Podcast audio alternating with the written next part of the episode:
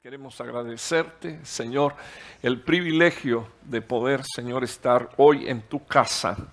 Y también, Señor, agradezco eh, que tu mente, Señor, sea depositada en nosotros de tal manera que podamos ser bendecidos y edificados de una manera poderosísima, Señor, conforme a tu preciosa y hermosa voluntad. En el nombre de Jesús, con gracias. Amén y amén.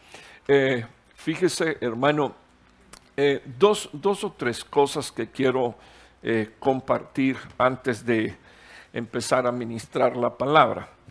una de ellas que anhelo con de todo corazón que los hermanos que vengan a la casa del Señor vengan preocupados por tomar notas. dos o tres cosas que usted puede hacer como herramienta su celular tiene para hacer eh, foto, yo no quiero que usted me haga ninguna a mí, sino a los versículos bíblicos. Otra de las cosas que usted puede hacer es eh, tomar nota, a alguna, algún pensamiento, algo que le venga a la mente, que, que sea importante y necesario para su vida. La única manera que nosotros tenemos de crecer es esto. Esto es una escuela. Y, y usted, ay Dios mío, eh, yo no sé cuántos alumnos hay aquí de los que le gustaba pasar raspando. Eh, y decían, ah, con 65 apruebo, pero permítame comentarle que la única manera de entrar es siendo aprobado, pero en el reino de Dios es alcanzando la estatura del varón perfecto, o sea, perfección. Uno no puede pasar ah, ah, raspando con 65, uno tiene que alcanzar eh, el máximo de puntuación para poder entrar. Esa es una recomendación que quiero darle. Eh, tome nota. Eh, la otra razón por la cual le digo que debe de tomar notas es porque uno, uno aprende escuchando, pero aprende el doble escribiendo por si no lo sabe, tomando nota. Y, aprende tres veces más cuando llegas después a casa y durante una semana tomas 15, eh, en el día tomas 15 o 20 minutos para echarle un, repaso a, tu, a tus notas. Eso es importante.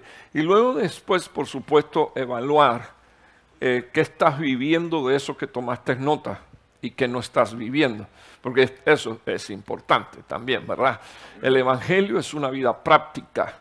O sea, el, Evangelio se convierte eh, en una religión cuando tú vienes, tú te sientas, tú escuchas y tú te vas y tú no vives lo que, lo que escuchas y lo que tú recibes. Entonces, eso es importante que tú lo entiendas.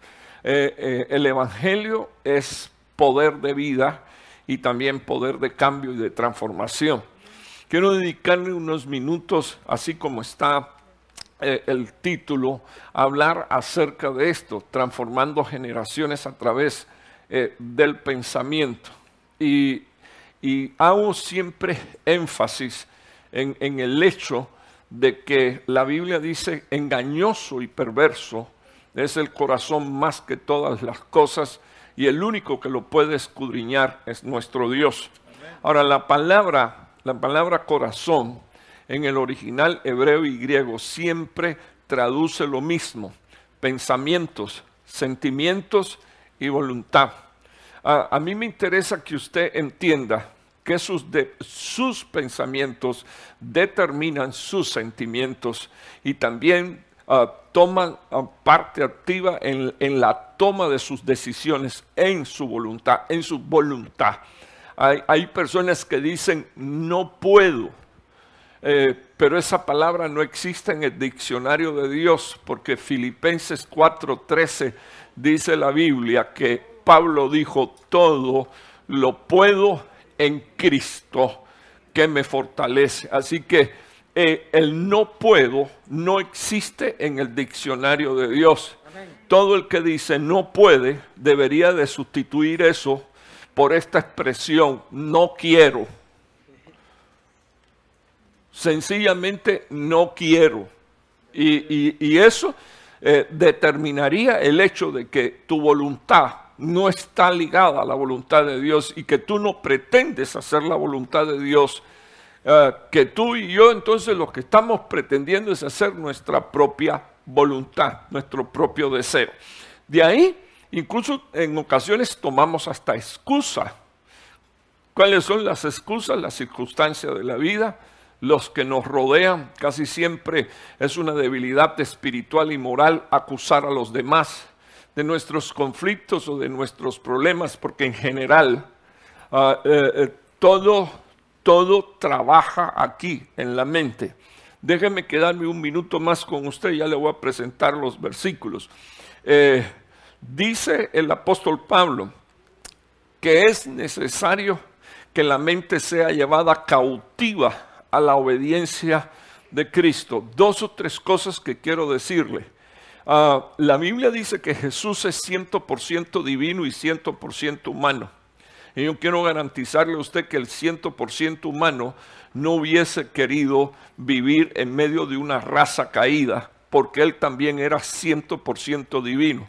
Viendo tanto pecado, tanta eh, impiedad, tanta maldad, eh, viendo tanto rechazo hacia Dios, y hacia su, enviado que era él mismo. Entonces yo le puedo garantizar a él que lo que lo sostuvo a él por esos 33 ah, años sobre la faz de la tierra fue el hecho de que él sabía quién era y a lo que había venido. Y dice la palabra de Dios que él decidió el serle obediente a su padre hasta la muerte y muerte de cruz, por lo cual Dios le concedió un nombre que es sobre todo nombre, para que en el nombre de Jesús, el nombre de Jesús no es Jesús, el nombre de Jesús es el nuevo nombre que nadie conoce, pero que Dios se lo va a dar a sus escogidos. Es el nombre de Jesús. O sea, para que en el nombre eh, que es sobre todo nombre, dice la Biblia, se doblen las rodillas de los que están en los cielos, en la tierra y aún eh, también en los avisos. Pero, pero hubo una disposición mental en el Señor Jesús. La Biblia dice, haya en vosotros el sentir que hubo en Cristo Jesús, que no tuvo el, el ser igual a Dios, como cosa que aferrarse, y dice la palabra de Dios, se despojó a sí mismo. Tenga presente eso, de su gloria, no de su divinidad. Se despojó de su gloria y dice la palabra del Señor, tomó el cuerpo de la humillación. Estoy convencido de que Dios habla en esta casa. Estoy convencido de que esta es la palabra que debía de ministrar, porque la primera profecía Ah, en, esta, en esta noche fue eso. Tienes tu mente acostumbrada a pensar de una forma y a creer que las cosas hay que hacerlas como tú crees que hay que hacerlas. Y el Señor te está diciendo que no es así. Entonces yo quiero entrarle, quiero entonces entrarle al tema. Bendito el nombre. Y, y, y tremendo, hermano. Porque mire, la verdad, Dios es testigo. Jamás y nunca lo he hecho y jamás y nunca lo voy a hacer. Usted no se puede imaginar que yo llamé al hermano y le dije, por favor, ahí te encargo que profetices acerca de esto. Y qué conflicto tenemos muchas veces porque la mente, hermano, y los pensamientos es una batalla eh, eh, es extraordinaria. y le quiero comentar algo. Muchas veces hay gente que se esconden y se escudan después de una mala acción y la respuesta a la pregunta ¿por qué lo hiciste? es esta, no sé por qué lo hice. Pero, pero lo, importante es que nosotros eh, eh, entendamos que eso se alojó eh, en el pensamiento y eso fue acumulando una carga de energía para ir y hacer algo que evidentemente no le agradaba a Dios, como también puede ser para ir y, y hacer la voluntad de Dios. Por ejemplo, tenemos a un hombre al que el Señor lo visitó y le dijo, el pecado está a tu puerta. Cuidado. Estaba ahí, estaba a la puerta de qué? De su corazón. ¿El corazón qué cosa es? Pensamientos, sentimientos y voluntad. Lo tienes ahí a la puerta. Impresionante hermano, porque uno dice, ¿cómo es posible que un hermano vaya y asesine a su otro hermano por envidia y por celo? porque, porque Dios no le quiso recibir la ofrenda. Entonces, cuando uno mira estas cosas, eh, por eso la Biblia dice, eh, sobre toda cosa guardada, guarda qué cosa? Guarda bien tu corazón. ¿Qué cosa es el corazón, por favor, hermano? Pensamientos, sentimientos y voluntad, porque de él mana qué cosa? La vida eterna. Ok, entonces ya puse las bases como si no puedo terminar el tema, me siento feliz, porque con la introducción ya le prediqué. Entonces miren lo que, lo que dice este versículo. No, no os adaptéis, eso es conformarse al mismo patrón. Déjeme quedarme unos minutos con usted porque eh, la mayoría de nosotros tenemos patrones de conducta y algunos de ellos incluso los heredamos de nuestros padres. Y la Biblia dice que de ellos heredamos la vana manera de vivir, o sea, un estilo de vida desligado totalmente de la voluntad de Dios. Y eso viene en la genética. Quiero que usted entienda eso. Esto viene en la genética nuestra. O sea, Ah, es incluso hasta una batalla, dice la palabra de Dios, donde hay una lucha con nuestros miembros. Y, Pablo lo describió así de esta manera. Cuando, cuando usted lee eh, en, Romanos ah, capítulo 6 y 7, él dice que el, el bien que él quería hacer no lo podía hacer y sin embargo el mal que conscientemente él sabía que no debía de hacer, ese era el que terminaba haciendo. Y entonces dice que encontró que había una lucha en sus miembros. Finalmente eh, lo vio como una ley. ¿Qué cosa es una ley? Una ley es una ley. hacia ahí va. La, ley siempre, eh, eh, la ley es como, ejemplo, la, la ley de atracción molecular, la ley, las leyes físicas eh, donde, donde usted oye que hay una atracción que se llama la ley de gravedad, donde los cuerpos caen a la velocidad de 9.89 metros por segundo y que está ligado eh, eh, directamente y proporcionalmente al peso del cuerpo. Así que uno de 300 libras cae más rápido que uno de 100. ¡Boom!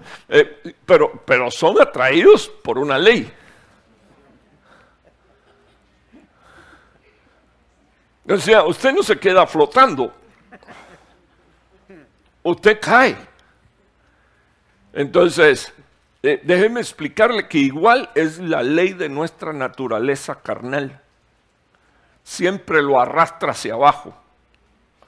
Y ella está ligada a, pensamientos, sentimientos y voluntad. Ahora, quiero, quiero mostrarle esto. No deberíamos de adaptarnos al mismo patrón de este mundo, sino que deberíamos de, transformarnos mediante la, renovación de qué cosa dice aquí, por favor, hermano, de nuestra mente.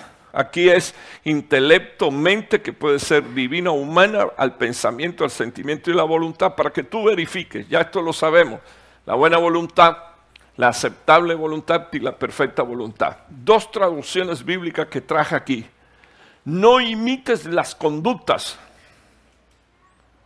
No imites las conductas ni las costumbres de este mundo. Ok, ¿por, qué el Señor, por qué el Señor le dice a su pueblo, a su pueblo, por qué le dice salid de medio de Babilonia para que tú no participes ni de sus pecados? Pero ¿y a qué le llama Dios pecados? A las costumbres, eh, a, las costumbres paganas de Babilonia. Le dice, salte de ahí porque yo no quiero que tú participes ni de sus pecados ni de sus juicios que se van a derramar sobre ellos. Entonces, de ahí es porque yo necesito eh, renovar mi mente. Yo necesito renovar mi mente, ah, ah, el espíritu espíritu de mi entendimiento para verificar esto. ¿Qué dice aquí, por favor, hermano? Para verificar qué? La voluntad de Dios. ¿Por qué? Porque corazón es sentimiento, pensamiento y voluntad. Entonces yo necesito atrapar la voluntad de Dios a través de un pensamiento santo. Y escúcheme, hermano, No va a venir Jesucristo y se te va a parar delante. Bueno, permita Dios que sí. Pero si tienes la Biblia que fue inspirada por el Espíritu Santo de Dios, tenemos pastores, tenemos ministros ah, que nos instruyen y que nos enseñan. Si usted no obedece, el Señor sabe que tampoco apareciéndose Él lo vas a obedecer. Porque hay un principio. ¿Cómo puedes amar lo que no ves? Ah, o, amar, eh, eh, lo, sí, amar lo que no ves y, y no amar lo que ves. O sea, porque primero uno ama qué cosa? Lo que ve y luego llega a amar qué cosa? Lo que no ve. ¿Qué nos dejó Dios primero? Su palabra inspirada por el Espíritu Santo. ¿Qué nos dejó el Señor primero? Ministerios primarios. ¿Qué nos dejó Dios primero? Hombres con dones, ah, con, ministerios para edificarnos. Y, y aquí está el principio. El principio está este. No imites costumbres. Viene Pablo y dice, sean imitadores de mí como yo lo soy de quién. Ok, entonces, ¿qué no puedo imitar? Según la Biblia, conductas ni costumbre de este mundo. Más bien dejen que Dios los transforme en personas nuevas. Mire esta traducción. Más bien deje que el Señor, ve, más bien deja de ser mañoso más bien deja de parecerte a lo que siempre te has parecido. Y viene Dios y, le dice a, la iglesia, ah, eh, deja que Él te transforme en una persona nueva al cambiarte qué cosa, por favor hermano. O sea que cuando Dios cambia la manera de pensar, aunque por fuera estés viejo, por dentro, dice la Biblia, te vienes renovando, bendito el nombre del Señor, y se viene formando un hombre conforme a la manera de pensar de quién, por favor, de Dios, a la manera de pensar de Cristo. Mire esta traducción, no imiten la costumbre ni la conducta ni las costumbres de este mundo. Quiero que me oigan unos minutos. Eh, el poder de la imitación es terrible. Por ejemplo, eh, tengo una, una, una, niña bellísima en mi casa que, que tiene, perdóneme, es mi nieta. Entonces por eso la veo bellísima. De repente usted no, pero yo la encuentro lindísima. El asunto es que a ella le gusta ver sus animados. Y, ahí eh, de vez en cuando para lograr que se calme eh, le ponen unos animados. Sorprendente, hermana. ¿Qué usted cree que ella hace? Termina imitando lo mismo que hacen los de los animales. Entonces estaba viendo uh, uno, un, un, filme de, de par de, de niños eh, y la niña cuando se molestaba hacía así. ¿Qué usted cree que hace Charon para demostrar que está molesta?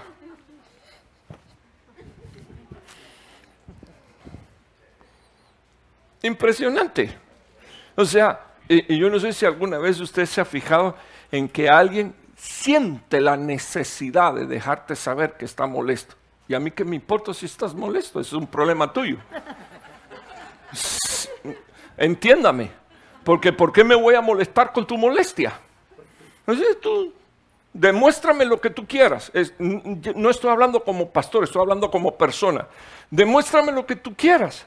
Mi mente es superior a una mente que quiere demostrarme que está molesto. ¿Por qué? Porque yo no tengo que pensar como tú piensas. Yo tengo que pensar como piensa Dios. Tengo que pensar como, como piensa la palabra de Dios.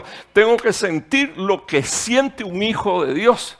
Pero, pero alguien, alguien de alguna manera, más tarde o más temprano, siente la necesidad de expresarlo. Y uno tiene que cuidar su mente, su corazón, su espíritu, porque Dios nos diseñó templo, morada. ¿De quién, por favor, hermano?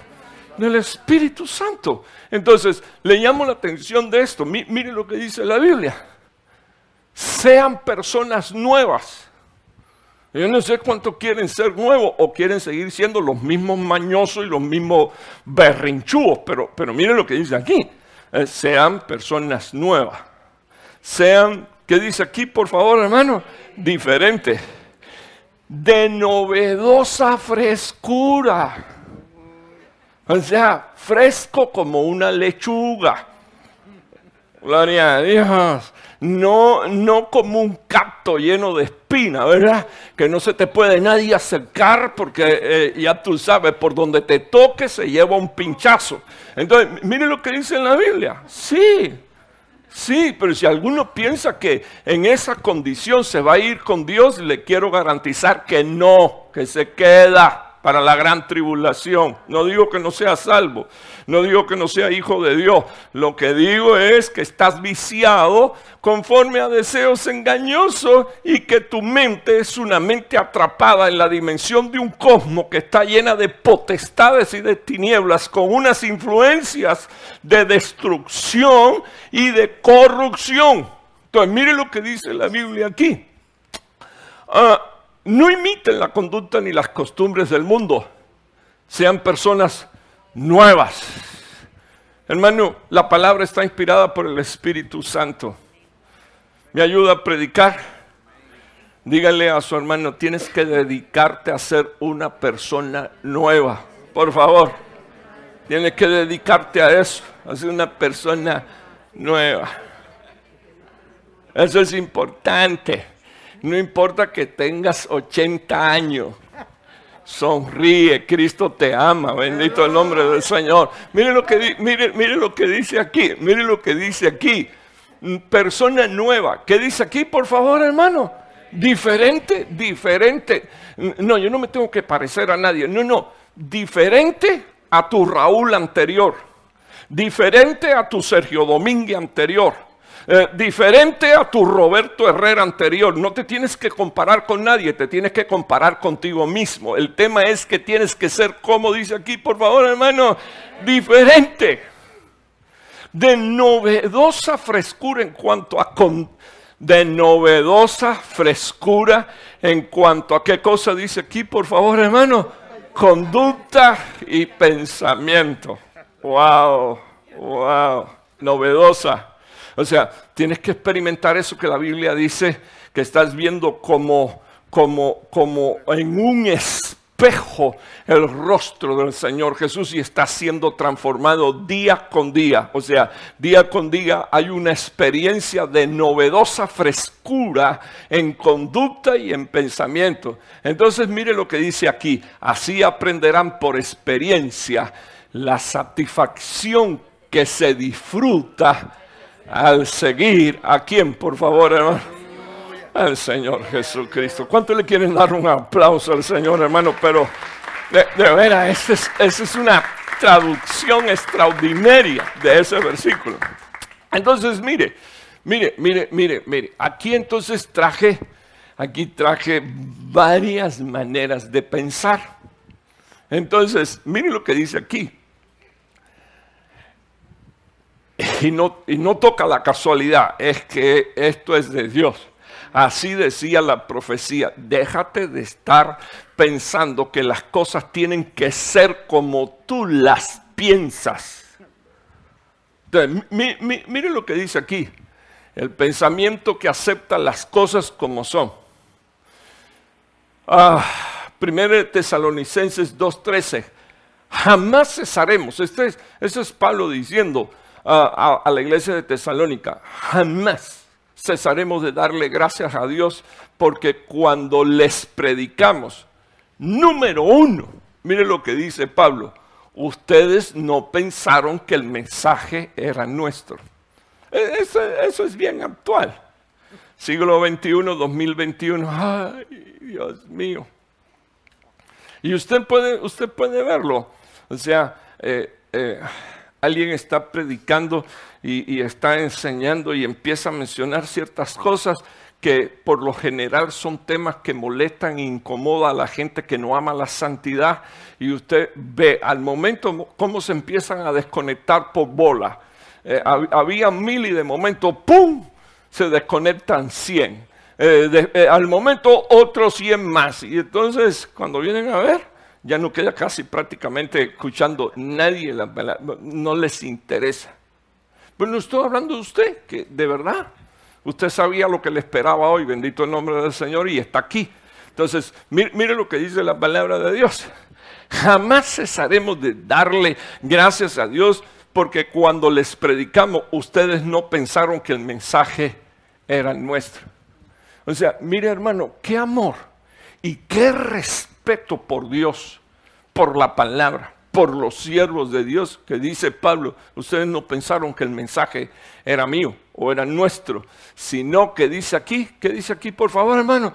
Sino que lo aceptaron como lo que era, palabra de Dios. Y al aceptar el mensaje que dice aquí, por favor hermano, este transformó sus vidas. Entonces, me llama la atención bueno, si yo comienzo leyendo de abajo hacia arriba y tú quieres que tu vida sea cambiada y transformada, ¿qué es lo primero que tendría que suceder en tu vida? Bueno, yo te voy a comentar. Lo primero que tiene que suceder es que tú no puedes pensar que el mensaje es del pastor. Ese me cae mal, ese no lo escucho ahora.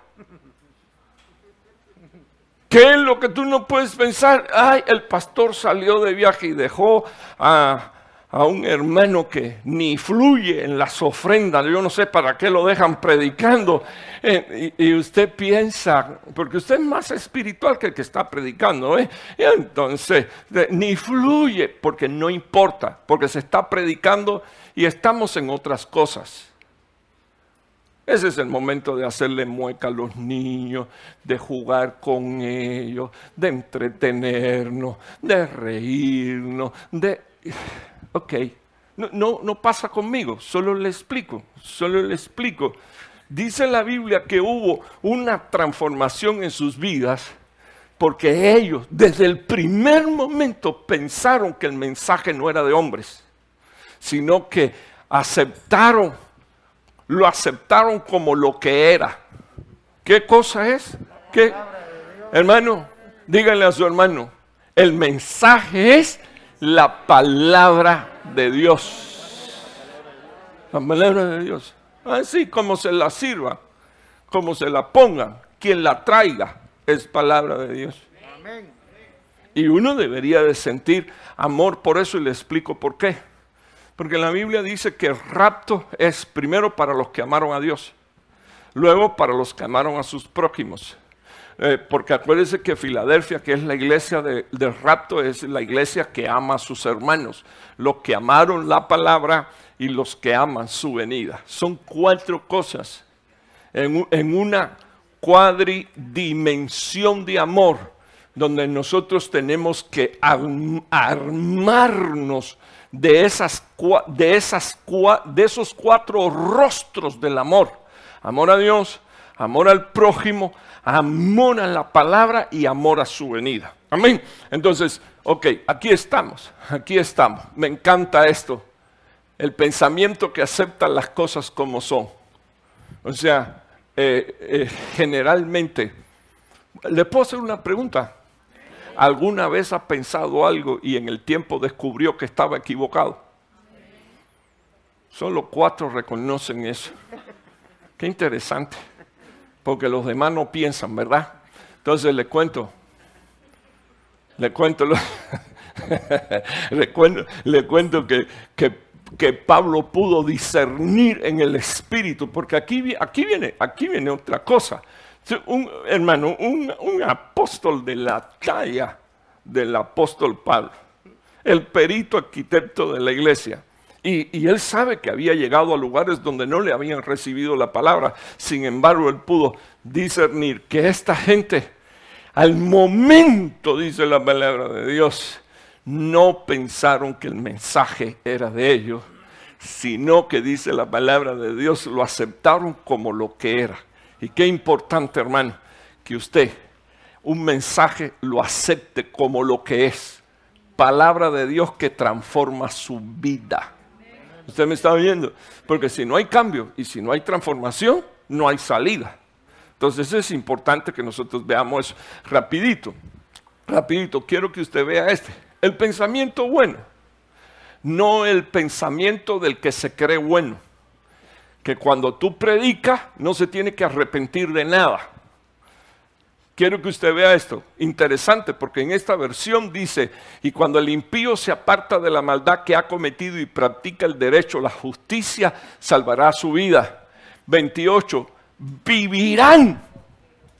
Mire, mire esta traducción, lo que dice, vivirán porque lo pensaron bien.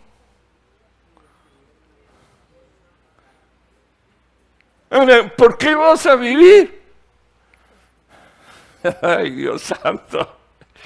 Hermano, ¿cómo es, ¿cómo es posible que haya una iglesia? No estoy hablando de ustedes, pero como este es un culto para preparar a la iglesia para el rapto, ¿cómo es que tú vas o yo voy a estar escuchando una palabra que, que, transforma y que cambia y, que me debe de llevar al arrepentimiento. ¿Qué cosa es arrepentimiento? Metanoeo, transformación, cambio en mi manera de pensar. Y yo voy a seguir pensando lo mismo y, y, y, escuchándome a mí mismo, darme consejo a mí mismo y predicándome a mí mismo todo lo contrario a lo que dice la palabra de Dios. Tremendo.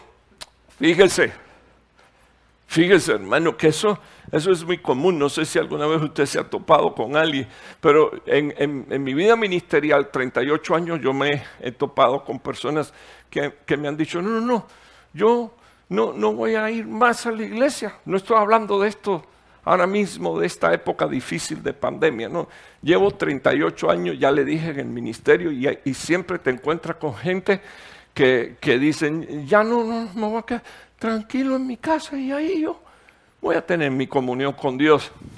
Usted y yo sabemos que eso es mentira. Usted y yo lo sabemos que eso es mentira.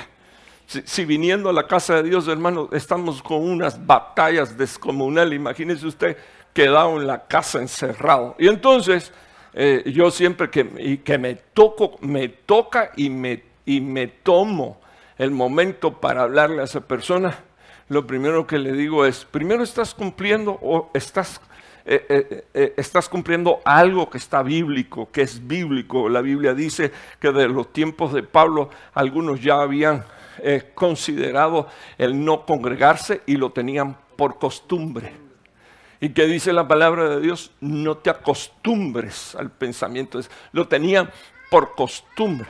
Lo próximo que quiero mencionar, que es bien fácil. Entonces le digo, ok, qué bien. Tú mismo te vas a preparar el sermón, tú mismo te lo vas a predicar, tú mismo te vas a reprender los demonios, tú, tú mismo te vas a ofrendar y a diezmar, tú mismo te vas a aconsejar, tú mismo sería el, el, nuevo ministerio que vas a levantar. Aquí está la iglesia de tú mismo. Impresionante. Porque ¿para qué Dios dejó los ministerios? ¿Y para qué Dios dejó una iglesia con dones? Para edificarnos los unos a los otros. Ahora, yo quiero que usted vea esto porque es bien interesante. ¿Qué dice aquí, por favor, hermano? Vivirán. Porque lo pensaron bien. Y decidieron qué cosa, hermano. Por favor, dice aquí. Apartarse de sus pecados y Dios dijo, esas personas no morirán. ¿Quiénes no morirán? Los que, los que se apartan porque pensaron bien. No pensaron que eran buenos, sino porque pensaron bien. Y el, y el, y el, y el pensamiento bueno los llevó al arrepentimiento y a la necesidad de sentir, yo, yo tengo que dejar esto. Yo tengo que dejar esta mi forma de ser. Yo tengo que dejar de expresarme así. Yo, yo tengo que dejar de pensar así. Yo tengo que eh, dejar de actuar de esta manera. Yo necesito frescura del Espíritu Santo para levantarme como un hombre transformado. Aquí lo tiene. ¿Dónde? En el pensamiento. ¿Dónde? En el pensamiento.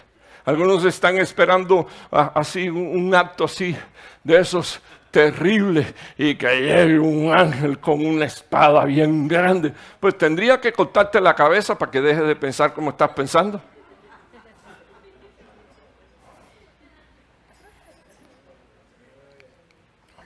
Tremendo, tremendo.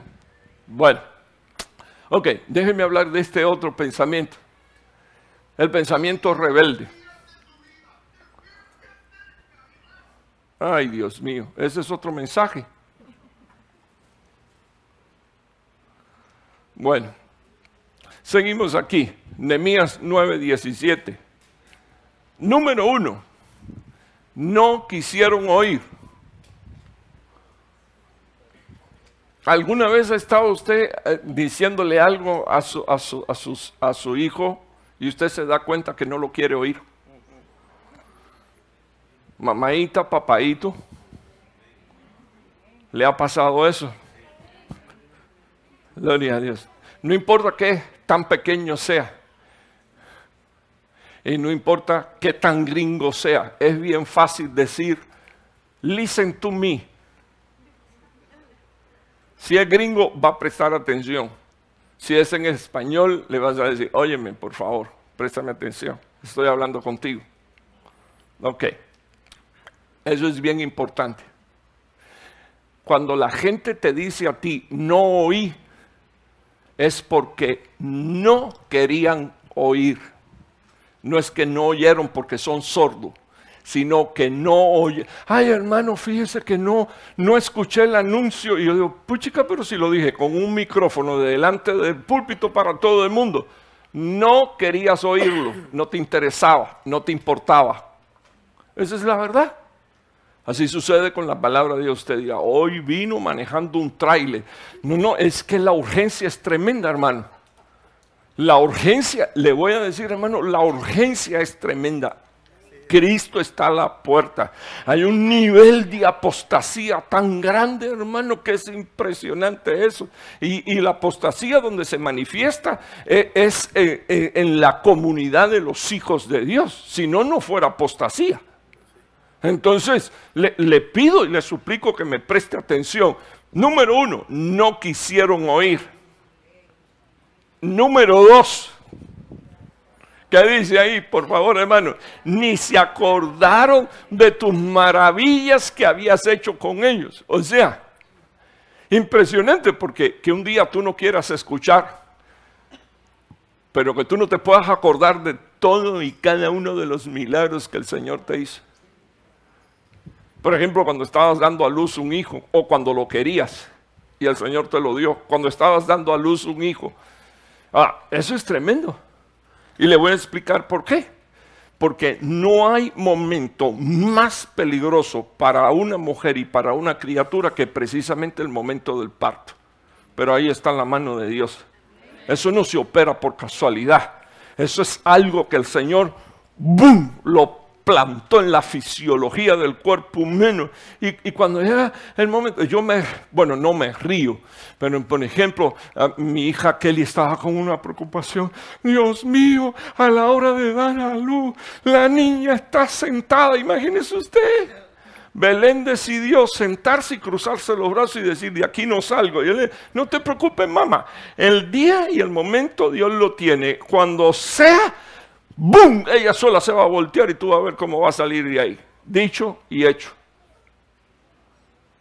Pero, pero eso, eso se opera por una orden de Dios. Entonces, ok, quedémonos aquí unos minutos. ¿A cuánto Dios le ha hecho un milagro? Y dos, y tres, y cuatro, bendito, ya no nos alcanzan ni las manos ni los pies. Nos ha hecho un montón de milagros. Cuidado con esto, hermano. Cuidado con esto. ¿Por qué pongo este versículo? Porque el pensamiento y la mente tienen la habilidad de recordar. Como tienes la habilidad de recordar cosas malas, deberías de tener presente. Bueno, primero deberías de tener presente y pedirle a Dios que Dios limpie tu mente de todos los recuerdos que para ti representan pecados, fracasos, debilidades, enfermedades, bendito el nombre del Señor. Pero aquí lo que dice la Biblia es, hermano, perdone, yo no me puedo ir de aquí. Cada vez que Dios te hace un milagro, Dios está escribiendo en tu mente y en tu corazón. Te está dejando marcado, te está dejando sellado. No te puedes dar cuenta que cuando tú no servías a Dios todavía, Dios te estaba haciendo milagro y ahora que lo sirve, dice, wow Qué bueno es el Señor. Yo no le servía, pero Él me amaba. Bendito el nombre del Señor y me libró.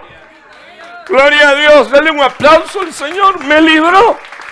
Y el Señor dijo, no se acordaron de todo lo que hice con ellos. Entonces, número tres, antes endurecieron su servicio. Y en su, que dice aquí, por favor, rebelión, pensaron, ¿qué cosa? Poner caudillo, dice la palabra de Dios, para volverse a su servidumbre. Ahora, permíteme unos minutos. Cuando tú decides servir a tu carne, no solo es una rebelión, sino que tú estás poniendo a tu carne, lo estás poniendo por caudillo de tu vida, cuando Dios es el, caudillo de tu vida, porque Dios fue el que te sacó de esclavitud.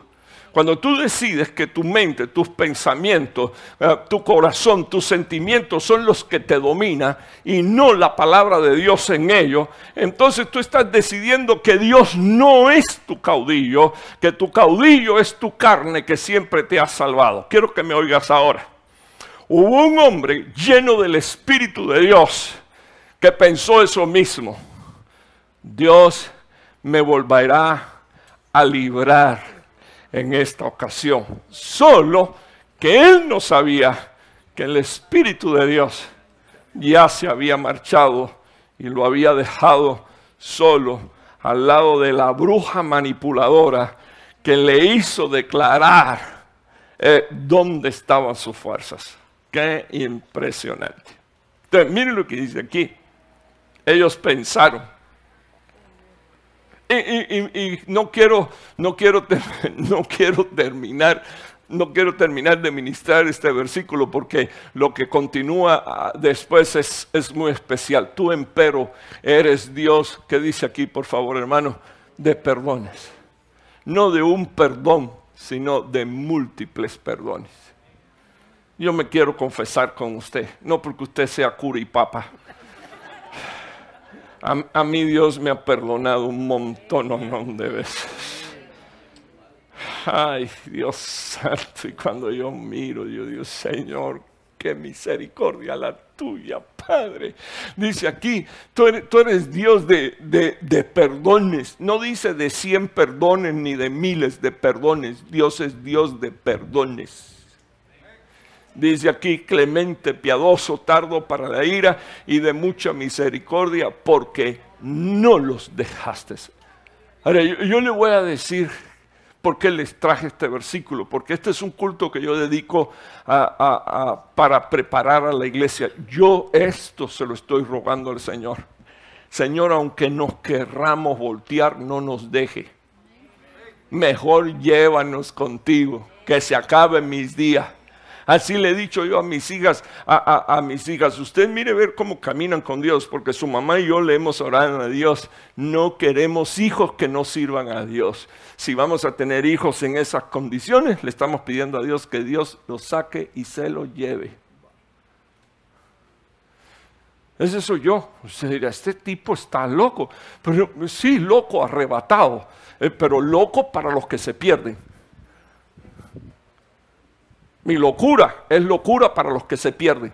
Yo no quiero tener un hijo vivo a sabienda que no está sirviendo a Dios. Yo quiero un hijo vivo sirviendo a Dios o aquí y después allá o allá definitivamente. Pero yo no quiero un hijo que es herencia de Jehová haciendo tropelías, ofendiendo a Dios, ah, ofendiendo al Espíritu Santo. No, perdóneme, perdóneme. Dice la palabra de Dios que Dios en su misericordia no los dejó regresar. Oración del último tiempo, pidámosle a Dios, no me dejes regresar. ¿Quieres abrir tu boca y decir, Señor, no me dejes regresar? En el nombre de Jesús hay tanta apostasía que entonces tenemos que decirle al Señor, si de momento se va a apoderar, Señor, un pensamiento de mí que no es bueno, porque mire lo que dice la Biblia, en su rebelión pensaron, Luzbel en su rebelión dijo, me sentaré en el trono de Dios. Y así te encuentras un sinnúmero de rebeliones en la Biblia. Datán, Coré y Abirán. Ah, nosotros somos sacerdotes igual que él. Nosotros podemos ministrar igual que él. Nosotros también podemos tener. Nosotros, nosotros, nosotros podemos. Yo puedo, yo puedo. Tú puedes. Todos podemos. Ay, hermano. Qué crisis. Qué crisis moral y qué crisis espiritual tan grande. No entender que cuando alguien se revela, en su corazón se está poniendo otro caudillo. ¿Quién es su caudillo? Sus deseos, sus pensamientos, su propia voluntad. Ya no es Dios que lo sacó del lugar donde estaba. Entonces, eh, déjenme mostrarle este otro versículo porque este es impresionante. En cuanto a sus niños que aún no tenían uso de razón, ¿qué dice aquí, por favor, hermano? Y que ustedes pensaron que acabarían siendo botín de guerra, ellos, sí, eso se lo dijo Dios a Israel. Usted ve todas las rebeliones que ustedes armaron en el desierto contra mí, diciendo que sus hijos iban a perecer, que, que, el enemigo los iba a matar. Ustedes queriendo proteger más a sus hijitos de lo que yo los protejo. Entonces yo le voy a decir ahora qué cosa es lo que va a suceder. Ustedes se mueren y sus hijos son los que heredan. Uy, hermano, ¿cómo pensar que Dios me dio un hijo? Está bien que nosotros lo cuidemos, pero ¿cómo pensar que Dios ah, me dio un hijo y, y que Dios lo que quiere ahora es matarlo? Discúlpeme, eso lo piensa un loco que no conoce a Dios.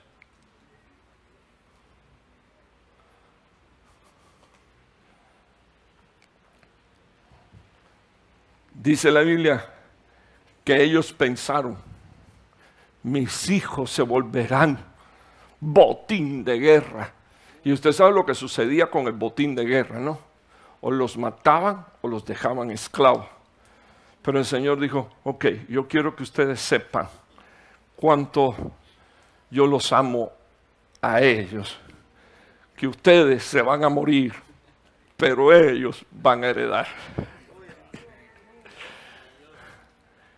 Eh, eh, quiero que me oiga ahora un minuto. Eso con lo que tiene que ver es con los padres que se preocupan más por los hijos que de su relación y de su comunión con Dios, que de hacer la voluntad de Dios, que de corregir, de enseñarlos y disciplinarlos, eh, que se ocupan más de ceder y de tolerar que creerle a las promesas de Dios. Eso es lo que le ocurre a los hombres que no entienden de dónde Dios los sacó.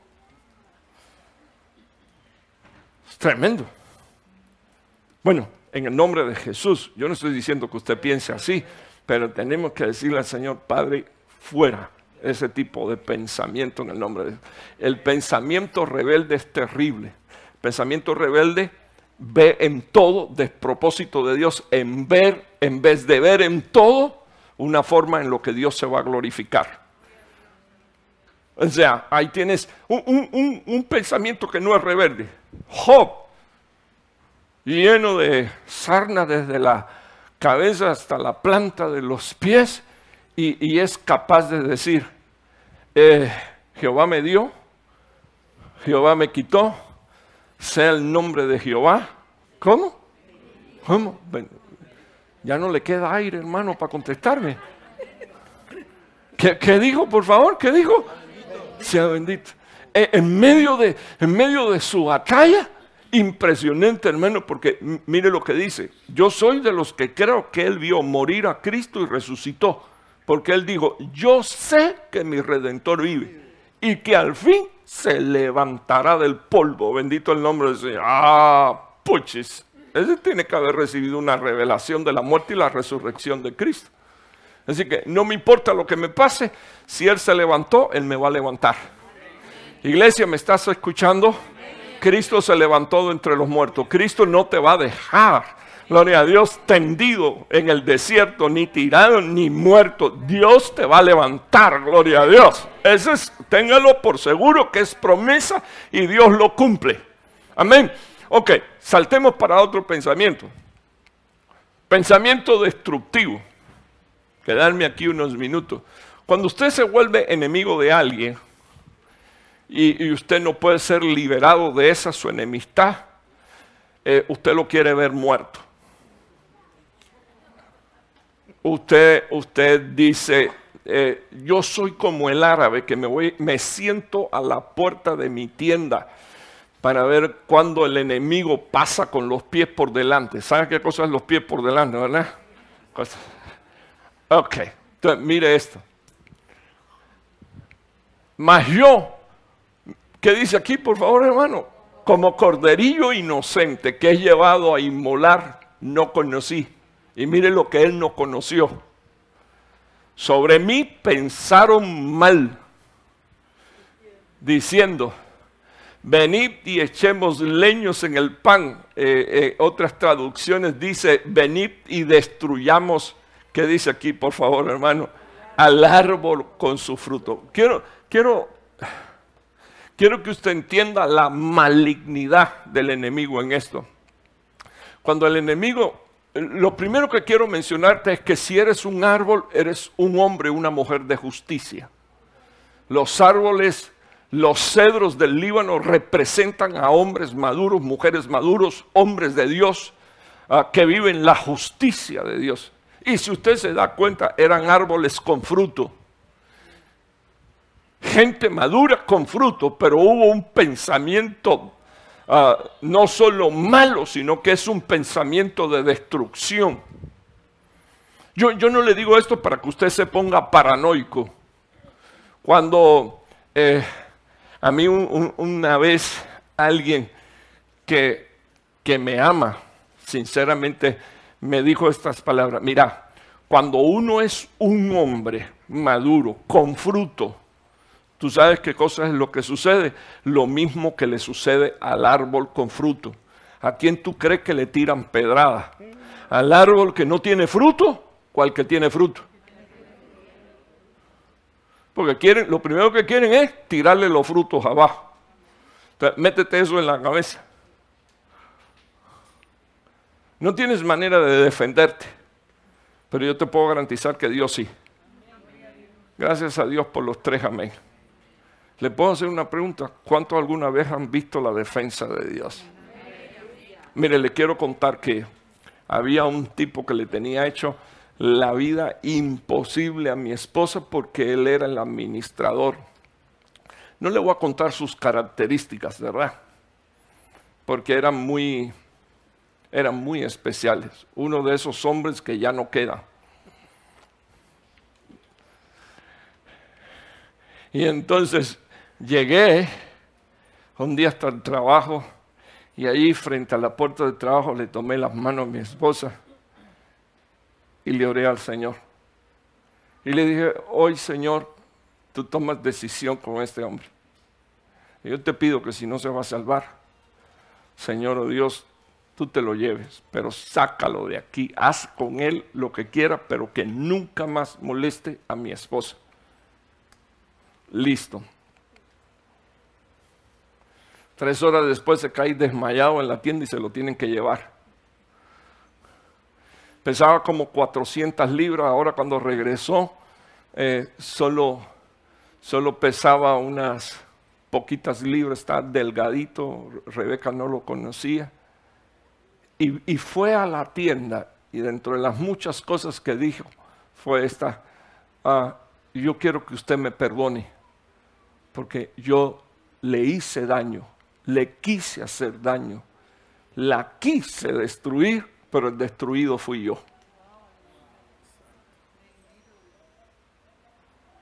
Llegaba a trabajar drogado.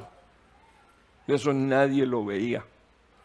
El día que se cayó, se cayó por una sobredosis eh, de, de meterse droga y de no comer.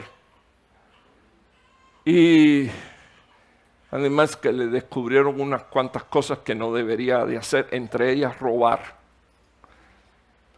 Yo solo quiero decirle esto. Dios dice, mía es la venganza. Yo pago. El, título, ¿alguien me puede ayudar con el, el título del mensaje, por favor, que se me olvidó? Transformando generaciones con qué? A través del pensamiento. ¿Por qué usted, por qué usted cree que quedó escrita esa palabra? Para que nosotros no pensemos así. Para que nosotros no actuemos así porque es peligroso que una iglesia que dice que se va en el rapto sea una iglesia que, vive eh, en, no solo en pleito, sino odiando, deseando mal, incluso hasta vengándose. Eso. Entonces, miren lo que dice la Biblia. E, esto fue lo que ellos, esto fue lo que ellos pensaron lo pensaron. Destruyamos el árbol con qué cosa? Con su fruto. ¿Qué dice aquí, por favor, hermano?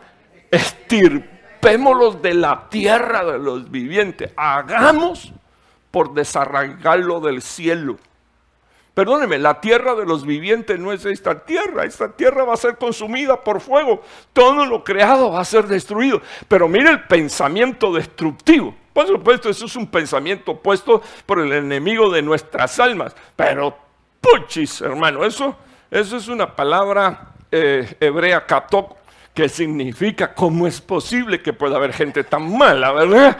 En este contexto. Miren lo que dice aquí. Estirpémoslo. Quiero que me oigas. Resuena en los aires las voces de los demonios tomando consejo y diciendo, luchemos para arrancarlos de la patria celestial, para separarlos, estirpémoslo, desliguémoslo. Quiero que me oigas. Lo más fácil de desligar, o la forma más fácil de desligar a un hijo de Dios es que un hijo de Dios se vuelva maldiciente. Para los que toman nota, y piensan que pueden maldecir y luego aquí venir y levantar las manos, decir un chorro de malas palabras, murmurar y decir horror y luego la gloria tuya, Señor, aquí está. Quiero que me oiga. Una mujer le dijo, la mujer de Job le dijo a Job, maldice a Dios y muérete. Ay, Dios mío, que el Señor reprenda la víbora esa. No, pero déjeme decirle algo. Los hijos de la restauración se los dio con esa mujer. Los hijos de la recuperación se los dio con esa, con, esa señora. O sea que, ojo, hay que tener cuidado con él. Por eso yo siempre digo, Padre, ayúdanos porque el divorcio es, es cosa seria si no es en los términos que dice la Biblia, eh, yo, yo no digo que Dios no tenga misericordia, pero yo no quiero, yo no quiero, ¿verdad? Yo, yo, quiero, yo no quiero pensar siempre que yo me voy a estar haciendo constantemente acreedor de la misericordia de Dios, sino que quiero pensar que como hombre maduro puedo, puedo pensar con la mente de Dios, con la mente de Cristo y no entristecer su corazón. Voy, a salir de aquí, pero creo que es importante que usted entienda que este, este, hermano, le quiero, le quiero pedir a todos los hijos de Dios que me están escuchando que cuiden su vida y cuiden su testimonio. Así como están ahora. Dios nos ha perdonado y nos viene a todos, no estoy dejando fuera a nadie, a todos nos viene Dios edificando. Entonces, si te das cuenta cuando, cuando, cuando empiezas a hacer un árbol poderoso, dando tus frutos, ahí vienen las pedradas y vienen las cosas y ahí es donde uno tiene que decir, ah, Padre, toma lugar en esto. Porque quiero explicarle que detrás de eso hay un plan de tiniebla que dice esto, estirpémoslos de dónde. Hermano, mire, yo no sé por qué no me puedo ir de aquí, pero quiero que me escuche no fue que Moisés, por no glorificar a Dios, no pudo entrar. Moisés, el apóstol del Antiguo Testamento, hermano. En, un momento así, ah, de sofocación, el pueblo lo tenía mal Y, Dios le dijo, háblale, háblale, háblale en la roca. ¿Y qué usted cree que hizo? Allá fue, ¡boom, boom! ¿Y, sabes que vio todo el pueblo? Agua. ¡Y qué gloria, qué unción tiene mi apóstol! ¡Ah, pochis, hermano! Cuando todo el mundo terminó de beber, Moisés, ven acá que quiero hablar contigo. Yo, yo te dije que le hablara, ¿por qué la golpeaste? Ay, Dios mío, las excusas. Es que, es que mi mujer me tiene que ya no puedo más. Es que mi marido me tiene, hermano, que ya no puedo. Pero, pero ¿por qué si lo único que te he dicho es háblame? Háblame. Claro que incluso esto tiene una tipología tremenda y les quiero explicar cuál es la tipología, el problema que tienen muchos cristianos que quieren matar a Jesucristo otra vez para su propio beneficio. ¿Cómo? Regresando al pecado y pretendiendo que Dios los perdone. Tremendo, porque Cristo murió una sola vez y para siempre por todos los pecados. Y Pablo dijo, no lo pueden volver a, crucificar para sí mismo. O sea, si Dios ya te sacó de, una vida que, que, que Él te quiso sacar de ahí, ¿por qué querer regresar ahí? No, en el nombre de Jesús, no. Entonces, de nuevo, hay un plan y una estrategia de tiniebla y estas son las expresiones, estirpémoslo de la tierra de los vivientes. Y entonces dice aquí, ¿qué dice aquí, por favor? Su nombre, ¿qué dice aquí? O sea, que no se recuerde más su nombre. Eso, por supuesto, es una profecía referente a Cristo, pero eso, eso lo planificaron con, con este señor de aquí, con Jeremías. Dijeron, esto es lo que vamos a hacer con él. Él es el árbol con fruto que nos está profetizando y nos tiene la vida hecha de cuadrito.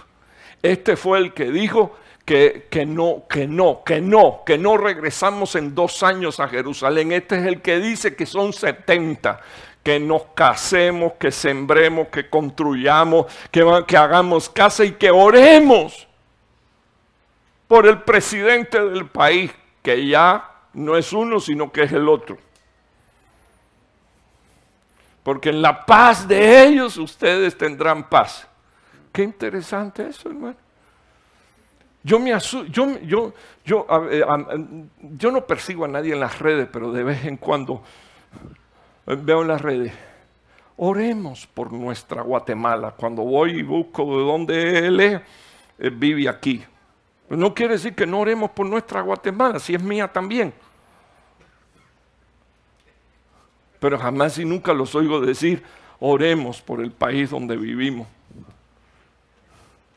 Necesita esta tierra la bendición de Dios. Necesita que la gente se arrepienta. Pero Oh, oremos por El Salvador. Y ahora los salvadoreños ni se digan, Nayib Bukele es Dios. hermano, una, una idolatría dentro de la iglesia que asusta. Bueno, lo voy a dejar ahí porque usted no lo ve. Eso es para los hermanitos que me escuchan. Cuídese del pensamiento destructivo. Y ni se diga de Honduras, y ni se diga de Cuba, y ni se diga. Pero ¿y, dónde está la iglesia que debería de estar orando por esta nación? La nación que te cobijó, la nación donde tienes casa, la nación donde, donde te nacieron hijos, la, la, nación donde has tenido una prosperidad que no tienes, que no tuviste en tu país. No, no importa si cruzaste con visa o a nado, pero al final estás aquí y Dios te tiene con vida. Eh, deberíamos de orar por esta nación. Y pedirle a Dios, Señor, ten misericordia. Ok, pensamientos destructivos. Voy, voy terminando. El pensamiento incrédulo. Esta es una iglesia que está orando, Señor, suéltanos a Pedro. Padre, libera a Pedro. Entonces, mire, mire lo que dice aquí. Mire lo que dice aquí. Ellos incrédulos le dijeron, estás loca. O sea, porque la muchacha tocan a la puerta y cuando se asoma, ve que está Pedro y en vez de abrir la puerta, regresa y le dice a los hermanos, allá afuera está nuestro hermano Pedro. ¿Y qué dice aquí la Biblia? ¿Qué dice aquí? Ellos incrédulos le dijeron, estás loca. Ok, quiero que me preste atención. Tantos cristianos que oran y le piden a Dios un milagro y cuando lo ven no lo creen.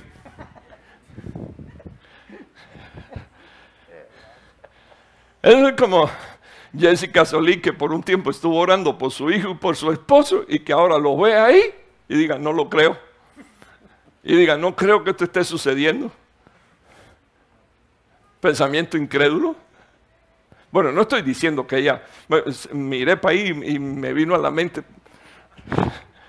La responsable es ella que un día me pasó un papelito y me dijo, quiero que ore por mi esposo y quiero que ore por mi hijo, porque quiero que ellos sean salvos. Ok, nos pusimos de acuerdo, dos se ponen de acuerdo en algo ah, sobre la tierra pidiendo en el nombre de Jesús y es hecho. Aquí está Misael sirviendo al Señor igual que su hijo. Ok, ¿cómo que, eh, verdad? A, ver, cuéntame, ¿cómo es eso de que no lo creo? Ay, hermano, eh, estaba orando a Dios para que me dieran una mejor plaza y me la dieron. Estoy que no me lo creo, pero ¿cómo, cómo así? pero, pero ¿por qué estabas orando y a quién le estabas orando? Pensamiento incrédulo. ¿Le puedo hacer una pregunta? Eso es con tu pensamiento incrédulo. Imagínate tú si tú creyeras los milagros que Dios te haría.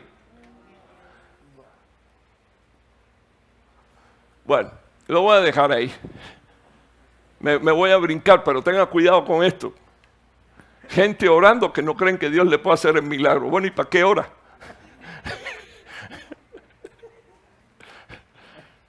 Y todavía Dios en su misericordia contesta.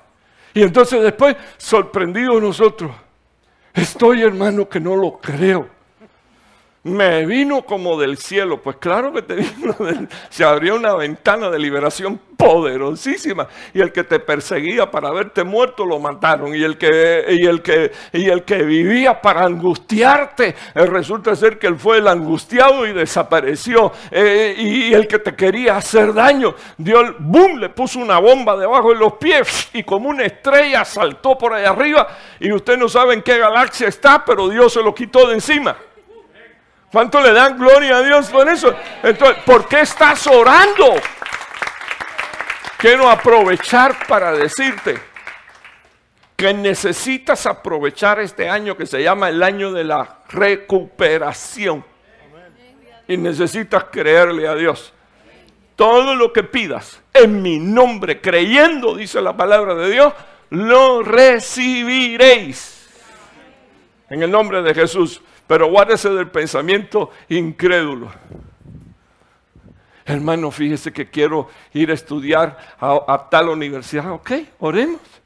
Ay, hermano, me dieron la universidad, no me lo creo. Capuchi, si no le oramos a Dios para que te la diera. Y el trabajo.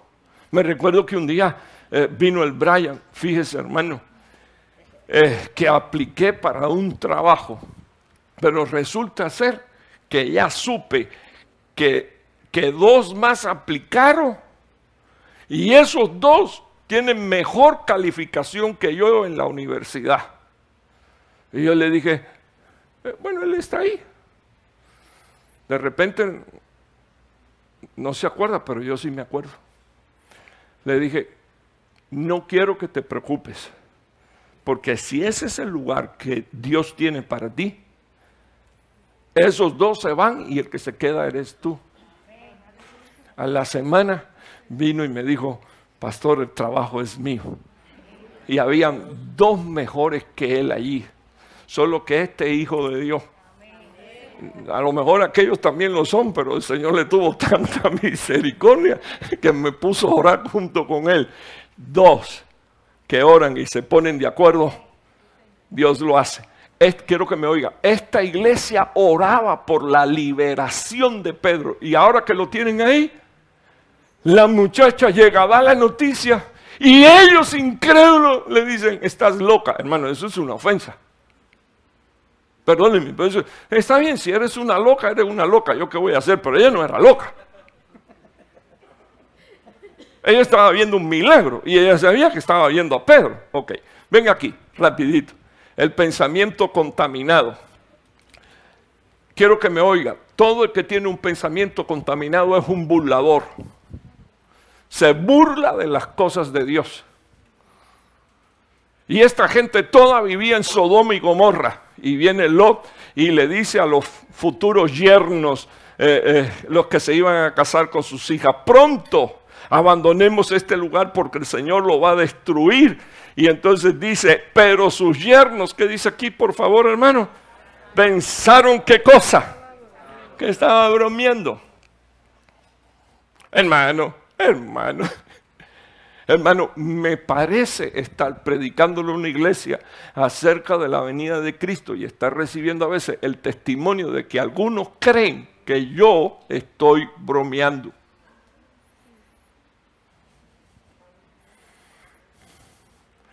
El domingo, hermano, a las 3 de la mañana, un hermano lo despierta el Señor y le dice, es el tiempo, es el tiempo. Y dice que ya no pudo ni dormir, es el tiempo. Y entonces cuando me lo cuenta a mí, me dice, no sé de qué se trata. Le, dije, es el tiempo de la recuperación, es el tiempo del rato, es el tiempo de que caminemos con Dios. Y la primera profecía que Dios nos dio, algunos dicen que no es el tiempo, mas yo digo que es el tiempo. Qué triste, hermano que cuando uno hable de esto, de la venida de Jesús, haya gente que sientan que uno está bromeando. Qué broma. Que algunos digan, ay, se va a tardar como algunas allá en la iglesia que yo pastoreaba en Cuba, aquí no porque son tan santas que se van a ir con Dios, pero las que no se habían cansado me decían, no, no, por amor de Dios, pastor, no, no, no, que, que se espere un poquito el Señor, yo me quiero casar. Y entonces yo le decía, oyendo aquello, hermano, yo le decía, pero si, ¿qué cosa es el rato si no es un matrimonio? No, no, no, no, yo no estoy hablando de ese. Yo estoy hablando de, de, aquí, yo quiero casarme, quiero tener hijos. Eh, tú lo que quieres tener es aflicción de carne.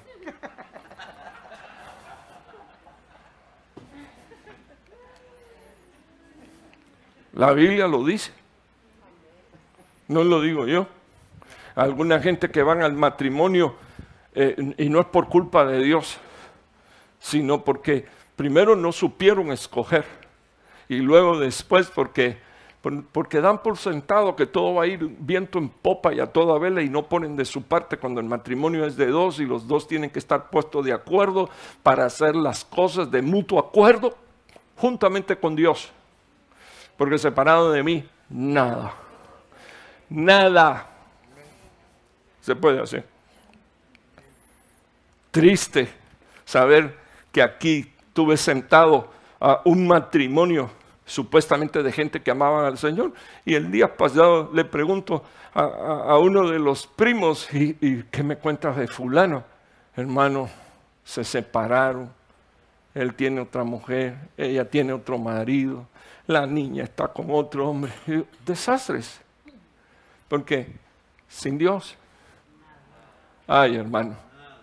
Nada. Usted me está oyendo. Y después de haber conocido a Dios, voltear la espalda Ay, Dios mío, los demonios se ensañan de una manera tremenda. Que Dios tenga misericordia. La venida del Señor no es una broma, ¿viste? Y cuando yo hablo de la venida del Señor, no piense que estoy bromeando. Yo me río, pero no estoy bromeando. Ok, el pensamiento idólatra y con este término. Mire cómo es el pensamiento. Hoy se ve dentro de la iglesia. Iglesias que idolatran a sus pastores. Su pastor es un Dios y lo que diga su pastor, eso es.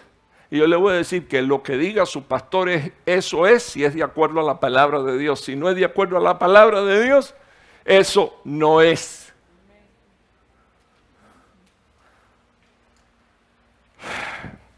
El único que tiene la virtud de no equivocarse es el Papa, acuérdese de eso, ¿ok? Que es infalible. A, a Hechos 28, 6. Todos esperaban que Pablo se hinchara y que cayera, ¿qué, esperaban? Que se hinchara y cayera muerto. Eso es lo que en cualquier momento, pero se cansaron de esperar. Y dice la palabra de Dios que a Pablo no le pasó nada. ¿Sí se acuerda de la serpiente que mordió la mano de Pablo? Ok. Entonces, ah, se cansaron de esperar porque Pablo no le pasó nada. Entonces, entonces, cambiaron de idea. ¿Y qué dice aquí, por favor, hermano? Ay, Dios mío. Ah, o sea, Dios haciendo milagro a través de un siervo y ellos pensando que era un Dios. Que el Señor reprenda ese espíritu de idolatría dentro de la iglesia. Eso no sucede aquí, pero hermanos que le caen atrás a, un evangelista si viene, porque no, hermano, la unción de ese hombre para sanar y puchis, perdóneme, discúlpeme. Yo no digo que tú no vayas y que tú no recibas sanidad. Y de veras Dios te tiene mucha misericordia. Porque igualmente aquí hemos orado por gente enferma y Dios las ha levantado y las ha sacado. Entre paréntesis, yo le voy a ser sincero. Eh, en una casa donde usted tiene pastor y tiene comida, usted no debería andar como un chivo brincando de un lugar para otro. Usted debería estar tranquilito. Eh, mi, mi, padre, el apóstol Sergio, dijo, incluso dijo en una ocasión, en una, no, varias ocasiones, digo, déjese de estar escuchando predicaciones por todos los lados, porque va a llegar un momento en que usted a su pastor no le va a reconocer la voz ni la autoridad y va a estar bien mal. Yo no me estoy defendiendo porque usted está aquí y yo sé que usted, si no me ama, al menos considera que soy un siervo de Dios y por eso está aquí escuchando la palabra de Dios. Entonces, yo quiero que usted, por favor, esté tranquilo que yo no estoy puyando a nadie, solo estoy diciendo cómo es posible que en, en medio del pueblo de Dios se maneje tal grado de idolatría donde uno pensemos que un siervo de Dios, que un apóstol, que es un siervo de Dios, sea un Dios. Y como dice mi papá, su papá decía que no habrían ídolos si no hubiera quien los chineara y los cargara. Entonces, miren lo que le voy a decir. A todo siervo de Dios se le ama, se le respeta, eh, uno entiende la cobertura, lo que es sujeción, pero yo he dicho desde este púlpito que si un día usted me oye a mí enseñando falsa doctrina, levántese y salga. Escape por su vida. En el nombre de Jesús no va a suceder, porque usted me lleva oyendo ministrar nueve años. No le copio mensajes a nadie. Los mensajes que el Señor me da, me los da para esta casa lo que me da en otra casa es para otra casa. Entonces, cuidemos esto. Porque ¿cómo es posible que, que, Dios use a los siervos de Dios y lo vamos a tener por Dios y le vamos a estar cayendo atrás como si... No, no, no, perdóname, perdóname, son siervos de Dios. Y entre paréntesis, todo ministerio apostólico hacia quien apunta siempre es hacia Cristo. A Cristo, sigan a Cristo, miren a Cristo, vivan para Cristo. El ejemplo es Cristo y la estatura del varón perfecto la tiene Cristo. Ok, hágale una foto a esto, por favor.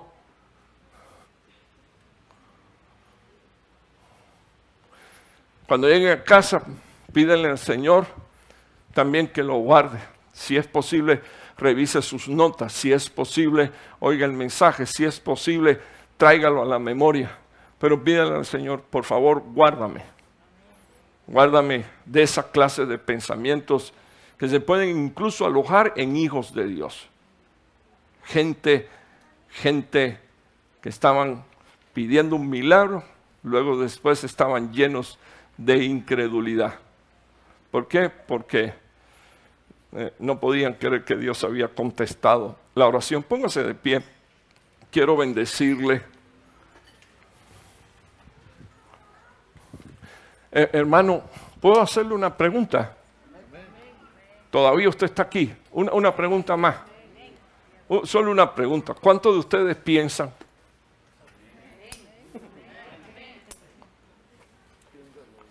quiero ver las manos de los que piensan, a ver de lo que... ¿Ok?